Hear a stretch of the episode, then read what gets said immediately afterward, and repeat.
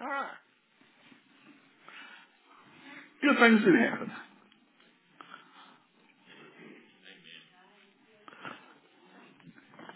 God has never left control. It's us that freak out, right? God's sitting on the throne, asking questions like he did Kim. You gonna trust me? Good stuff. You know, we're living in a world right now that that, that question is a good question. Do you trust God? Because things are crazy out there right now. And I expect them to get even crazier as we go forward. Uh, we're just living in a weird time. And, uh, things that you think you can, uh, rely on, we're finding out they're not too reliable. Like, you know, America as a nation, you know, that's something we all kind of relied on as a, a bulwark against anything bad happening in the world. But it's, you know, it's slipping. And, uh, you know, get this now. Uh, they did a survey. 65% of Americans think that they are Christian. 65%. That's a lot, you know, two thirds. But, uh, 10 years ago, it was 75, 77%. So we dropped 12% in 10 years. You know how many people that is? Over 33 million, 35 million. We have dropped 35 million Christians somewhere along 10 years. 35 million or even more. Because of the ones that say they are a Christian, honestly, I don't even know for sure that they that they're sure what that means. You know, what does it mean to be a Christian? Is it just an opinion on, on Facebook? Is it a like? Because most of them don't even know anything about what the Bible says about it. Because they have never read the Bible. And that's sort of where it all comes from is the Bible. So we're in a world that's, you know, just getting, uh, getting shaken. One of the things that we're trying to do as a church is address the issues that are lacking in the church. And the Bible itself, the knowledge of the Bible, is one of the things we're trying to focus in on because without a knowledge of the, of the Word, you are a whole lot more uh, subject to being deceived as the world closes in on the end. At the end, Satan comes uh, in the form of a false prophet and of Antichrist man. The great deceiver is coming with tremendous power and deception that the, Jesus himself said is so strong that even the elect, if it were possible, would be uh, taken away by. Very strong deception that's coming. And so the one thing that you fight deception with is, is knowledge of truth. If you know the truth, you won't be easily turned. But I have been seeing some stuff here in the last couple of years that makes me wonder even a little bit about that because people that I know are really solid Christian, even leaders of Christians uh, are being swayed to support things which God hates. Uh, I don't want you raise your hands or anything, but I want you to vote in your mind. How many of you in here think that God hates killing babies? You raise your hands anyway, so cool. If you didn't, think about it. Why would you think that God hates that? Murder of babies? How do you think that babies, even in the womb, are babies? They're still babies. So, but we have a world that today is killing one out of four babies in the womb. One out of four. That's ridiculous. The Bible talks in Revelation that there's a pale horse coming. And he has power over one fourth of the earth to kill with various things. And we keep looking for something that's going to come that's going to kill a fourth. Shoot. It's already here. We're doing it. We're doing it. One out of four. That's unbelievable. So how can we, how can we square that tr- truth with what God hates?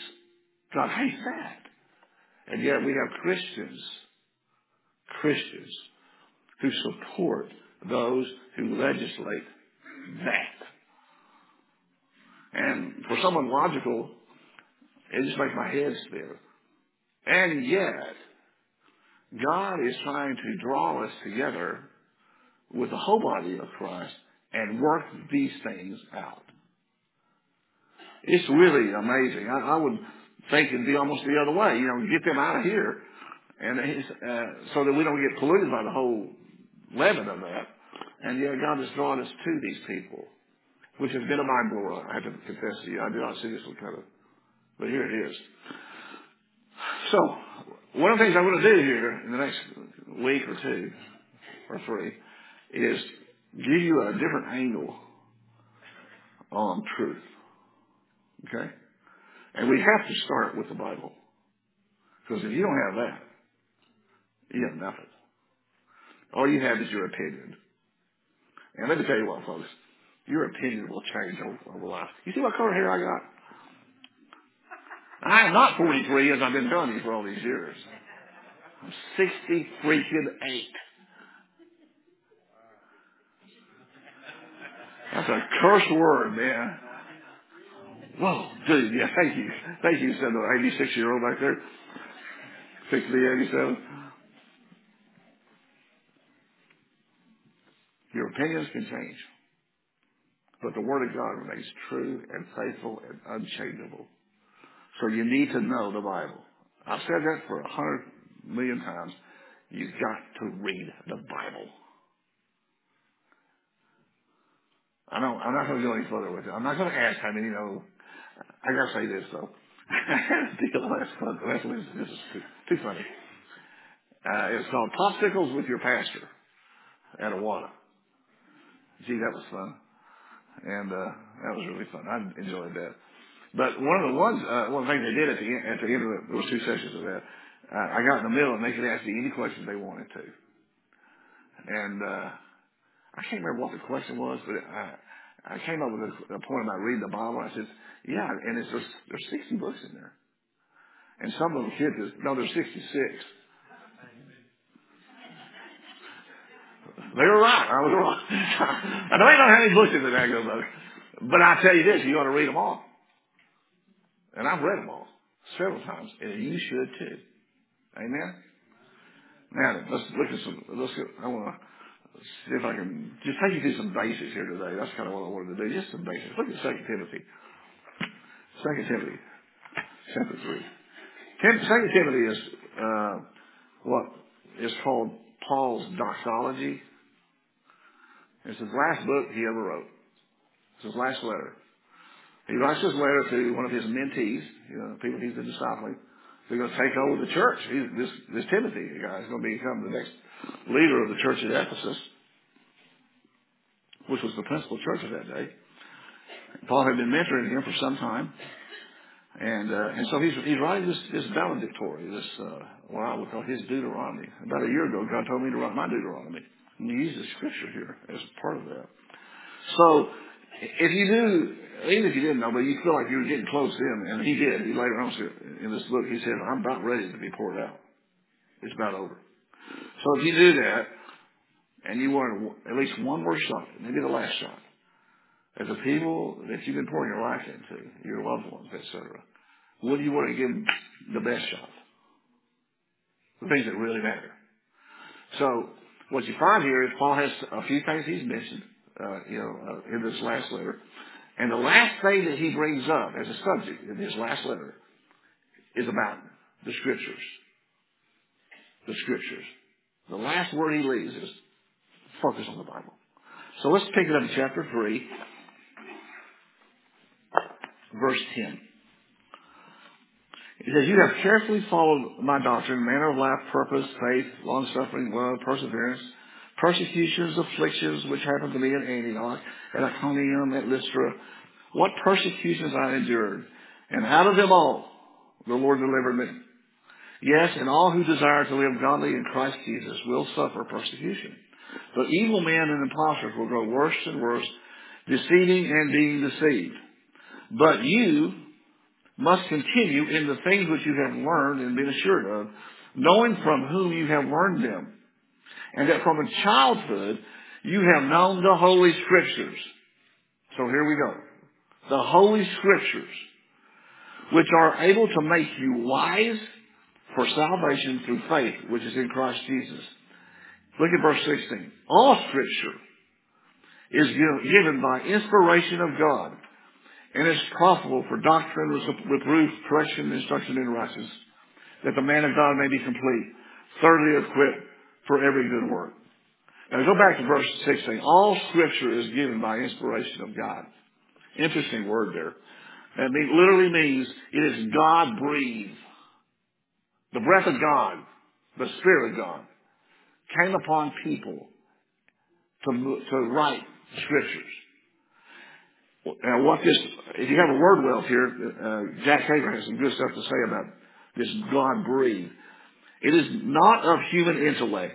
Uh, the Bible is not the product of elevated human consciousness or enlightened human intellect, but is directly breathed by God. So I can't just think it up. Now you know what people do? They write these blogs or do podcasts or make opinions. They can, with their intellect, they can write and say a lot of things. But the Bible is not so. It does not rely on a human to be real smart and write this thing. It is given from heaven. God brings it to a man. Now it's not like men are not involved, because they are involved. In fact, further on this word of it says, this does not mean that these, the, the writers are just robots. They were being used, but with their conscious participation. God does not override gifts of intellect and sensitivity that He has given to His creatures. So it's interesting, isn't it? He doesn't rely on my intellect to preach, but He uses it, but in the right order. Folks, I tell you what, I've learned again, 68.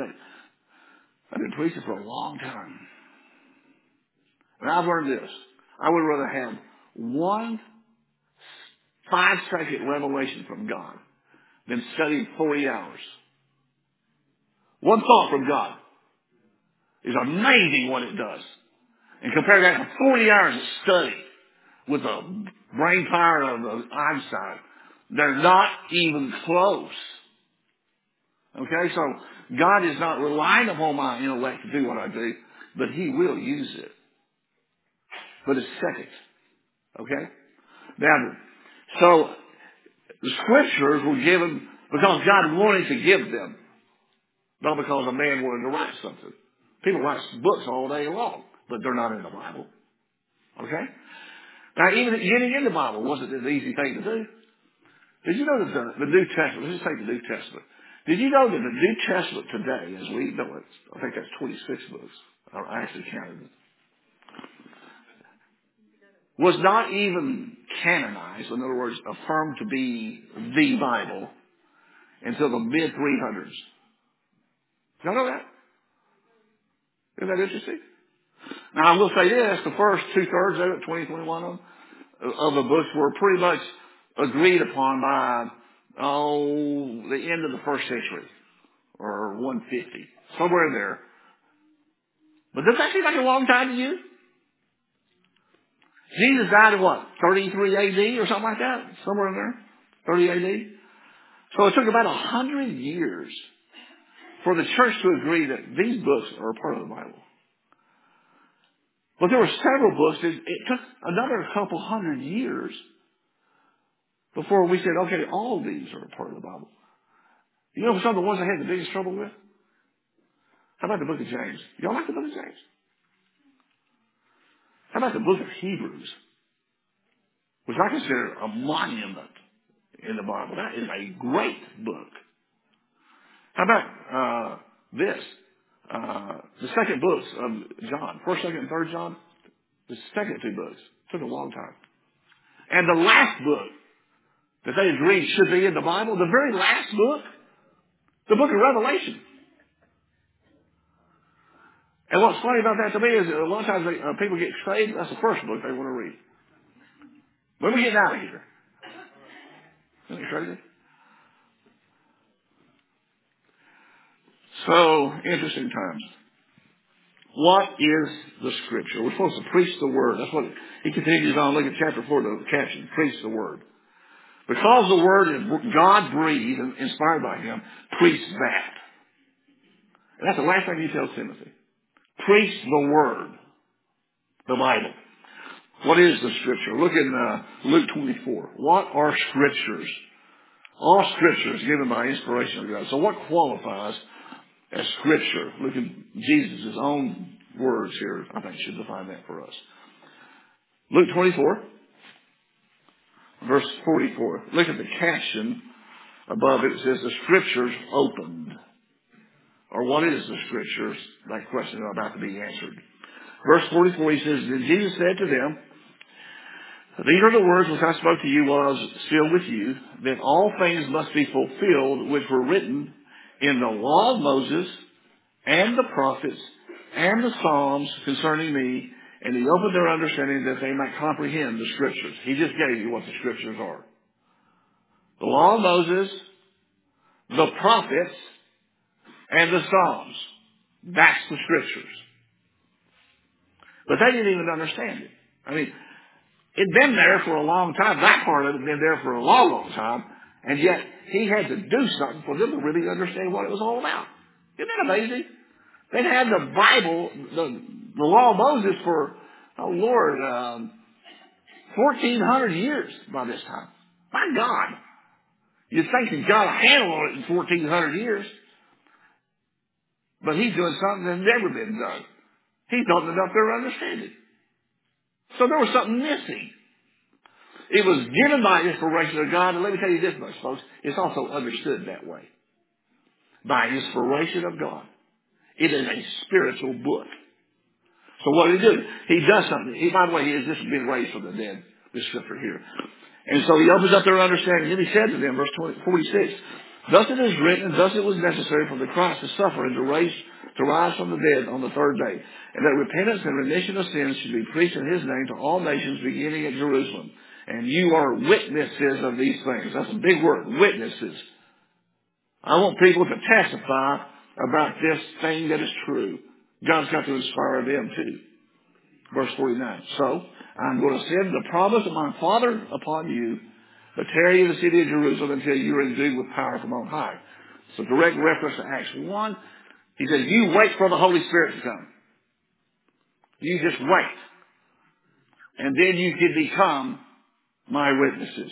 So the very thing you're going to find here in a few minutes, the very thing that inspired the scriptures is going to inspire you. And until you have the same inspiration that the guys who wrote the scriptures have, you really don't even understand what it's saying. Does that make sense? I challenge anybody here to read the book of Ecclesiastes and tell me what it means.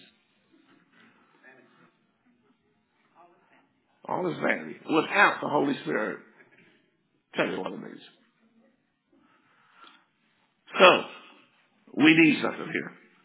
We need the Word and we need something from God. We need witnesses. Just like those guys who wrote the thing had. John 5. One of the interesting scriptures here is John 5. Jesus continually dealt with people who knew the Bible, the Bible of the day. They had the law of Moses. They had the prophets. And they had the Psalms. They had the Old Testament portion of the Bible for a long time. And they were well studied in it. They had other books, the Mishnah and all these other things they wrote about the Bible. These guys were intellectual. They were smart people. And they studied. They were serious about it. And yet, when the Son of God came, which all these scriptures were pointing to, there was a problem. The people who knew the Bible the most ended up killing God Himself. Woo! You know, just let that settle in. Did that happen to you? Oh no. Why? You too smart? You know more? Why? Well, Jesus is talking to the Jews here in John 5, verse 36. He's talking about how John was was witnessing about Jesus. He said, but I have a greater witness than John's. For the works which the Father has given me to finish, the very works that I do, bear witness of me, that the Father has sent me. And the Father himself, who sent me, has testified of me. Now the Father is also a witness. The Holy Spirit is a witness. The Father is a witness. And a witness of me. You have neither heard his voice at any time, nor seen his form. But you do not have his word abiding in you, because whom he sent, him you do not believe. You search the scriptures, for in them you think you have eternal life. And these are they which testify of me. But you are not willing to come to me, that you may have life. That's interesting, isn't it? The very thing they studied the most was pointing to Jesus. And yet they would not come to the one it was pointing toward. So here's, I'll give you a little heads up here. We are coming into a time, and we are now in it, where there's going to be warfare in the church about what is the scripture and what is the witness of Jesus. We're in that warfare now. So who's going to win? The smartest guys on the planet? Those are the smartest guys on the planet at that day. And they missed the point. You know, I, I look at God and sometimes I wonder, you know, how do you train anybody to do the works that you want them to do in their life? He is very deliberate about taking you through the experiences so you will understand how to do what he has for you in your life. I think that God has set me up to deal with what's happening in the church today this way. The first thing he did is he let me go to law school, knowing that he's going to nix that deal at the last minute. Why would he do that? Because he wanted to give me a real baptism in legalism. I was, I mean, full of it. Lawyers are full of it, by the way.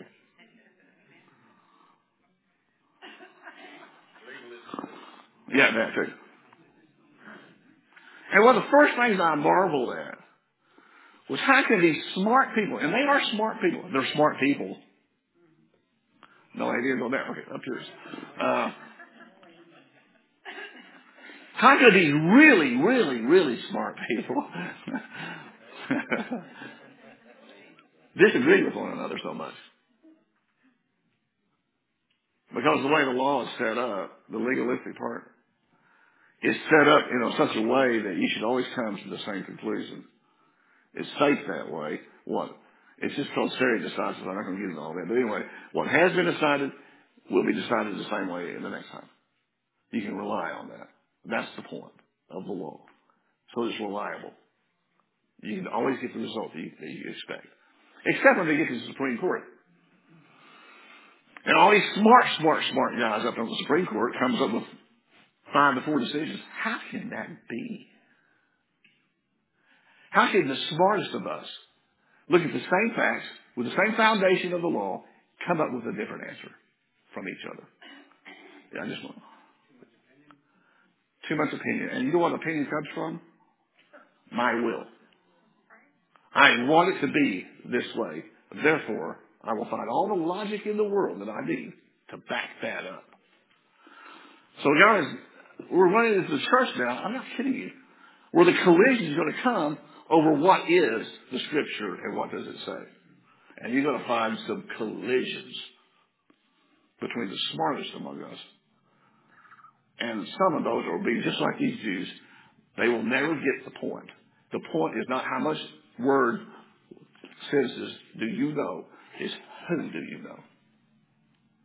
Because they all take you to a relationship with Jesus Christ. If you can't have a relationship, you miss the point. You can know the Bible. I can quote you scriptures up the wazoo. If it didn't lead me to Jesus and really singing a song like we just sang. Jesus, I love you. Oh, how I love you. And I mean really mean it. Cry because I mean it. Then I missed the point. What you have is a formula. Not a relationship. And you can read the book of Psalms, you can read the books of the prophets all day long and still miss it. Because it's supposed to take you to a relationship that's above even the knowledge of what it says. But you need them both. And I hope you hear what I'm saying. It ain't how smart you are. And that you've read. It's just the things that are presented to you take you to a relationship with Him. He is a person, folks. He's not a formula. He's not 66 books. Some people want to elevate this to being God. It's not. This is not God. It's a book that God inspired about God. Amen? But you can know this and not know Him. Jesus said it. So there are people who will make this, get this, their idol. How could you do that? Well, by understanding of what it says becomes by God. And if it violates what the Lord is really saying, He ain't in it. I know that sounds hard to believe. Why do you think we have denominations in this world? Of what I'm talking about today. And the one thing that the church has always had trouble with, it wasn't getting the 66 books right. It was dealing with the Holy Spirit, who was a witness to these books. The one who inspired it is the one they had the most trouble with. Isn't that amazing? The last book inspired by God that got into the Bible, the book of Revelation, is probably the most spiritual book there is. All the ones that, the, the books that John wrote are probably the most spiritual books in the New Testament, and they were the last ones in. I wonder why. And the history of the church has always been a war with those who want to worship Him in spirit and in truth. They want just the Word. They want to go back to it and become Jews again. And Paul talks about it. Beware of going back to the circumcision or to the law. So, Jesus said, just come to me. And they wouldn't do it. Hebrews 1. And they basically killed him. So, you know, opinions can take a walk. Because opinions can kill. My view of the state of the church today is that's exactly what is happening. We have way too many opinions and we're killing each other with our opinions. We're going to destroy this country with our opinions. Nobody is moving an inch. We're going to end up shooting guns. You watch. Hebrews 1 1.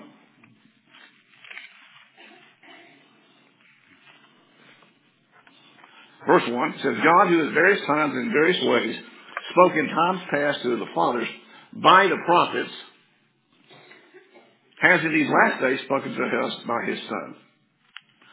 So we know that from this scripture that God has always used prophets to speak his word.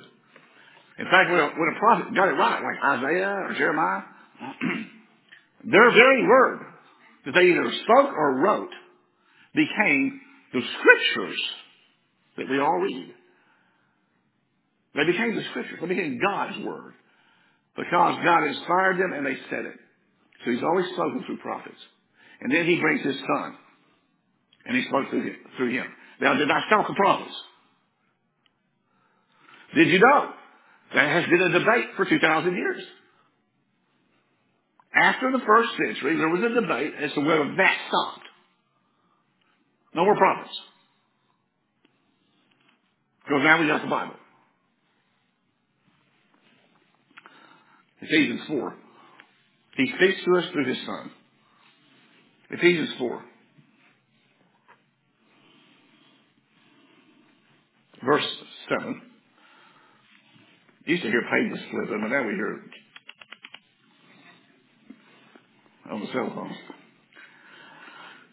Verse 7 says, To each one of us grace was given according to the measure of Christ's gift. Now what we're going to show here is the gift of Jesus Christ. Or the expressions of Jesus Christ. Verse 8, he says, When he ascended on high, he led captivity captive and gave gifts to men. So when Jesus died and went back to heaven, what he left was gifts to men. Verse 9. Now this, he ascended, what does it mean? But he also descended into the lower parts of the earth. He who descended is also the one who ascended far above all things in the heavens, that he might fill all things. And here's the gifts. And he himself gave some to be apostles, some prophets, some evangelists, some pastors and teachers for the equipping of the saints. So when Jesus left, Hebrews said he's going to speak to us through his son. What he did is he took himself, all that Jesus was, and he poured out himself as gifts in portions to various men. Some are apostles, some prophets, pastors, evangelists, teachers. Now for 2,000 years, the church readily accepted pastors, evangelists, and teachers. Those three. But boy, they had a really hard time after the first century of, of the apostles and the prophets. Whoa! And nowhere in here will you ever find that he cut that off. But they somehow imply that. That he cuts them off. I don't think so. I don't think so. And that, that's going to be one of the big debates. So he speaks to us through these apostles. Look at 2 Peter chapter 3. And prophets.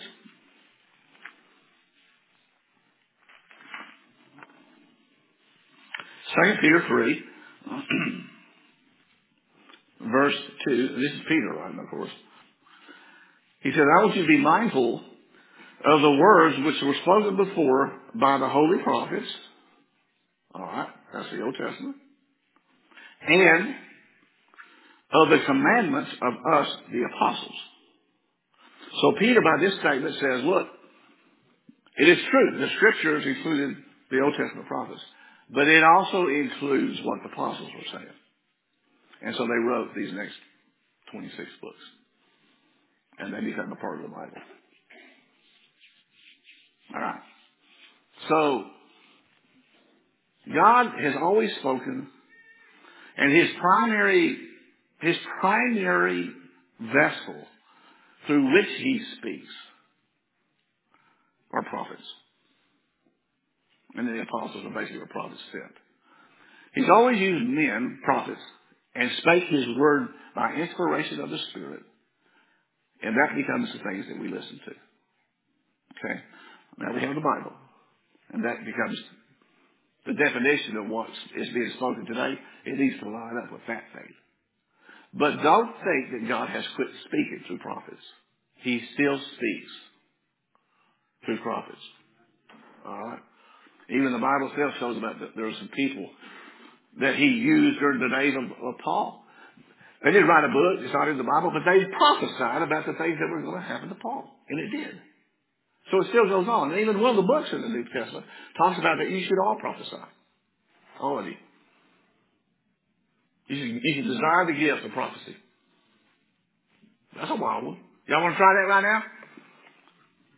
You want to give a word of prophecy? The Bible says you don't have the Holy Spirit. You can do that. You can do that. What keeps you from doing it? Somebody said fear.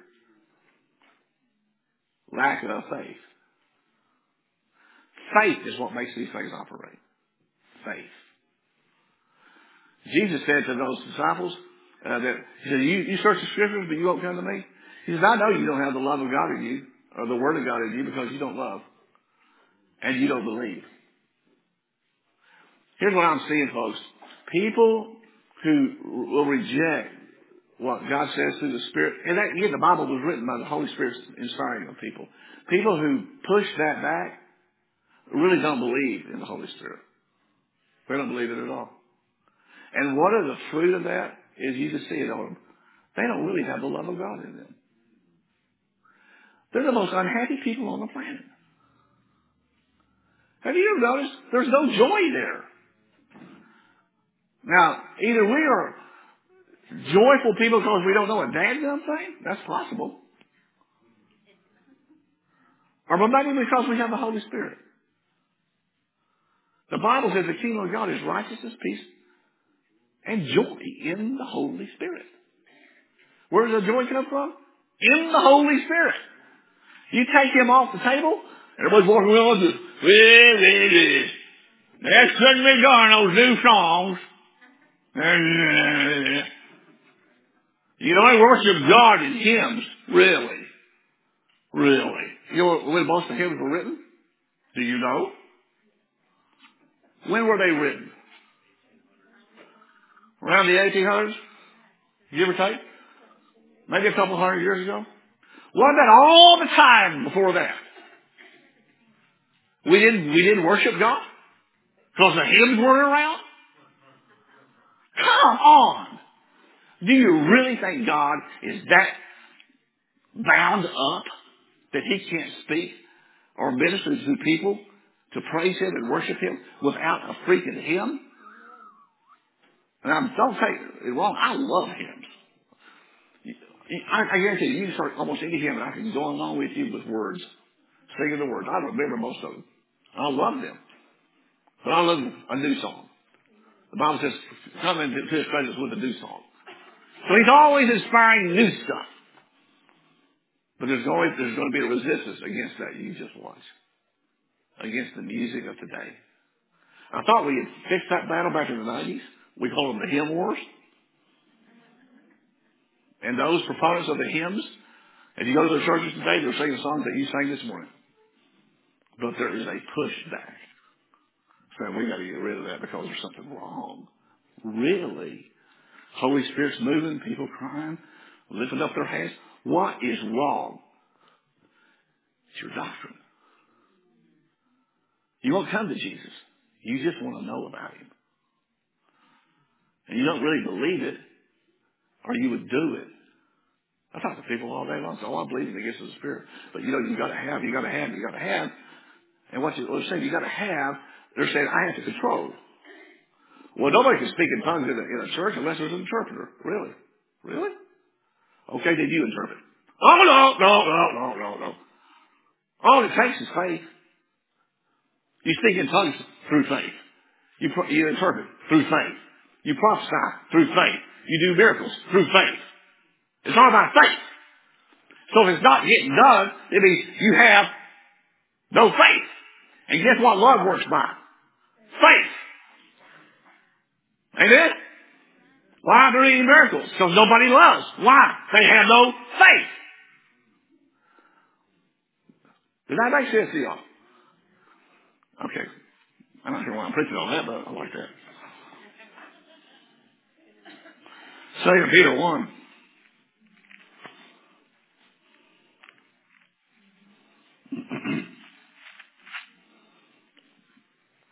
when Jesus was talking to those Jews, I think he, I think he actually loved to stir them up. He said, "You guys, you have never heard the voice of God. Y'all remember we read that? You've never seen him. You've never heard his voice. So you don't really believe him. Look at Peter. Chapter 1, verse 16. We did not follow cunningly devised fables we made known to you the power and coming of our Lord Jesus Christ, but were eyewitnesses of his majesty. I saw it. Jesus told those Jews, you've never seen God. Peter did. When he went up on the Mount of Transfiguration with James and John, God came down and transfigured Jesus right in front of them. And the glory of him was amazing to them. And guess what he heard? The voice of God saying, this is my son. Hear him. He heard that voice. So he's already past his Jews. He said, we were eyewitnesses of 17. We received, uh, he received from God the Father honor and glory when such a voice came to him from the excellent glory. This is my beloved son in whom I am well pleased. And we heard this voice which came from heaven when we were with him on the holy mountain. And so we have the prophetic word confirmed. What's he talking about? The word in the Old Testament by the prophets about Jesus, we had it confirmed because we saw it and we heard it. We were eyewitnesses. I am a witness. Saw it. Heard it. It changed me. Folks, you know what right now? The war's coming. People are going to go down these same lines. You can't hear God. How many of you are afraid to say, God told me? in a public setting. How many ever say God told me? See your hands. Have you ever heard the word, the, the voice of God? We talked about this last week. You just in thoughts in your head.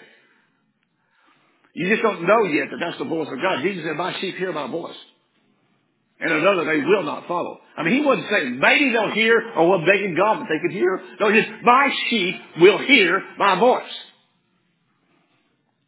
Now again, you may not understand that that's God speaking to you, but don't kid yourself. He's speaking to you.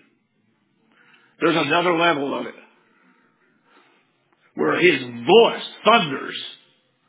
It's like the book of Revelation. It's like every every note on the sound spectrum, he feels that. It's just, it would fill this room like it was super loud, but not like a rock concert loud. Just complete. The voice of God. Now I have heard that one time when he called me to preach. All he said was Larry three times. I got the message of my name. How do you do that? Holy Spirit. So, if a time is coming, and it is now, where if I told you that what I just told you, they would think that I'm crazy. I know you think I'm crazy anyway. So why are you here? We're all bozos on this bus. You hear the voice of God. But there's a time coming you'll be afraid to speak about that. You won't tell anybody that you hear God. I get around a bunch of pastors and say, well, you know, God told me. And they look at me. Right? Well, what? Really? And I'll tell them what God said. And you know what? It usually kind of convicts them because God did say it. We come to this. Don't be ashamed of it. That's what I'm trying to tell you. Don't be ashamed of hearing the voice of God. You should hear it. Just like the prophets did. And their words became scripture. Now I'm not saying that your words should become scripture. I'll ask your spouse about that. But it should bring faith to you, folks. It should bring faith to you. And if faith is in you, you will start loving. You will. And you can handle these weirdos that will be coming into the body of Christ. Because what God is going to do, He's going to separate those who want to be legalistic and right all the time from those who know they ain't right, who know they're sinners, and He's going to save them. And they're going to be coming in here, and you can go right straight to them and love on them. Because there ain't a contention about who knows the most. It's who do you know? So Peter heard that voice and he said, this is scripture. This is scripture. And in verse 20 he says, know this. No prophecy of scripture is of any private interpretation, for prophecy never came by the will of man. But holy men of God spoke as they were moved by the Holy Spirit. So I, uh, you know, I don't want to get into a private conversation with someone about, you know, what, what is your firmly held beliefs. Even understanding of scripture is not private. It's something that we all need to come together on. I think I'll stop right there.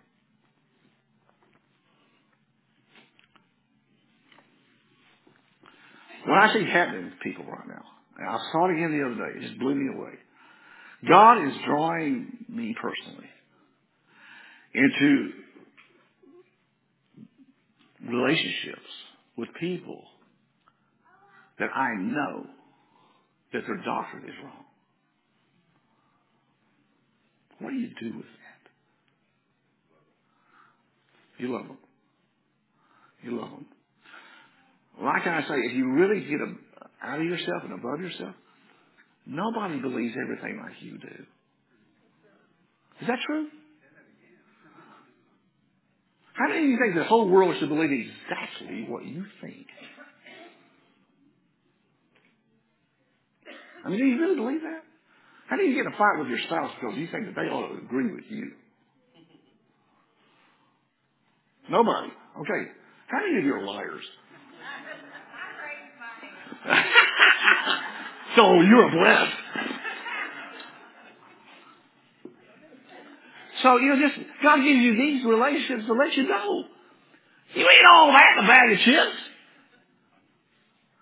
If you were perfect, he would have sent that spouse to you to complete you. The two become one.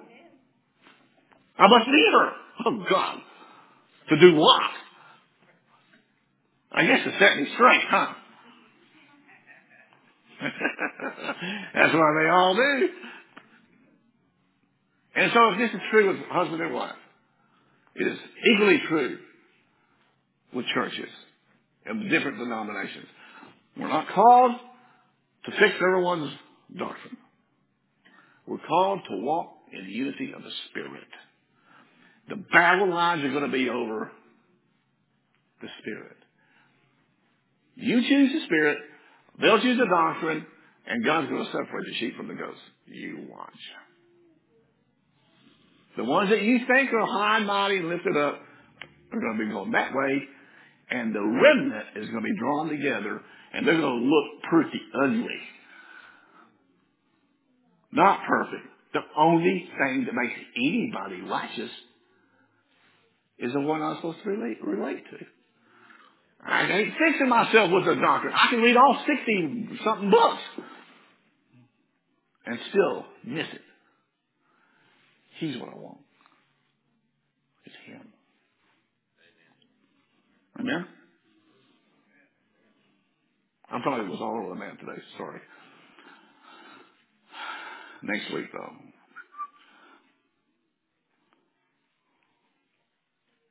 You know, I really love you guys. I really love y'all. I just think about where God, where I was going to go with my life, and I ended up with this. And uh, I would not trade. I would not trade for nothing. Give thee what the prophet, the prophet spoke to thee. It's not in the Bible, but he was inspired by the same God that wrote the Bible with these words. I'm going to send you the dejected, the rejected, the unlovely, the unkind, and you're going to take them into the promised land. The kingdom of God. And you're going to love them. And it is true. It is true. I've proven this to be the truth. Look at you. Are you uns. Tell your wife she's an un. Woo-hoo. Marital counseling is separate. Separate fee. Let's pray. Father, we thank you for your love for us. We thank you for your word, which is the truth. But let us never forget there are three that bear witness to it. Yes, three. Isn't that interesting? That the one that resists putting it in the Bible gave us the witness. There's three that bear witness. And one of them is the Holy Spirit. The very one that wrote the thing. God, don't let us slip from this. Let us walk in the Spirit.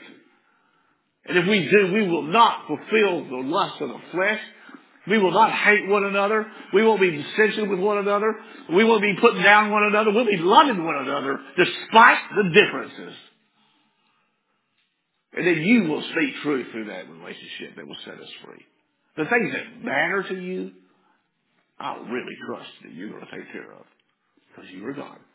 And you are the potter. We are the clay. You'll do it. We give you praise. In Jesus' name. Amen. At six for the worshipers.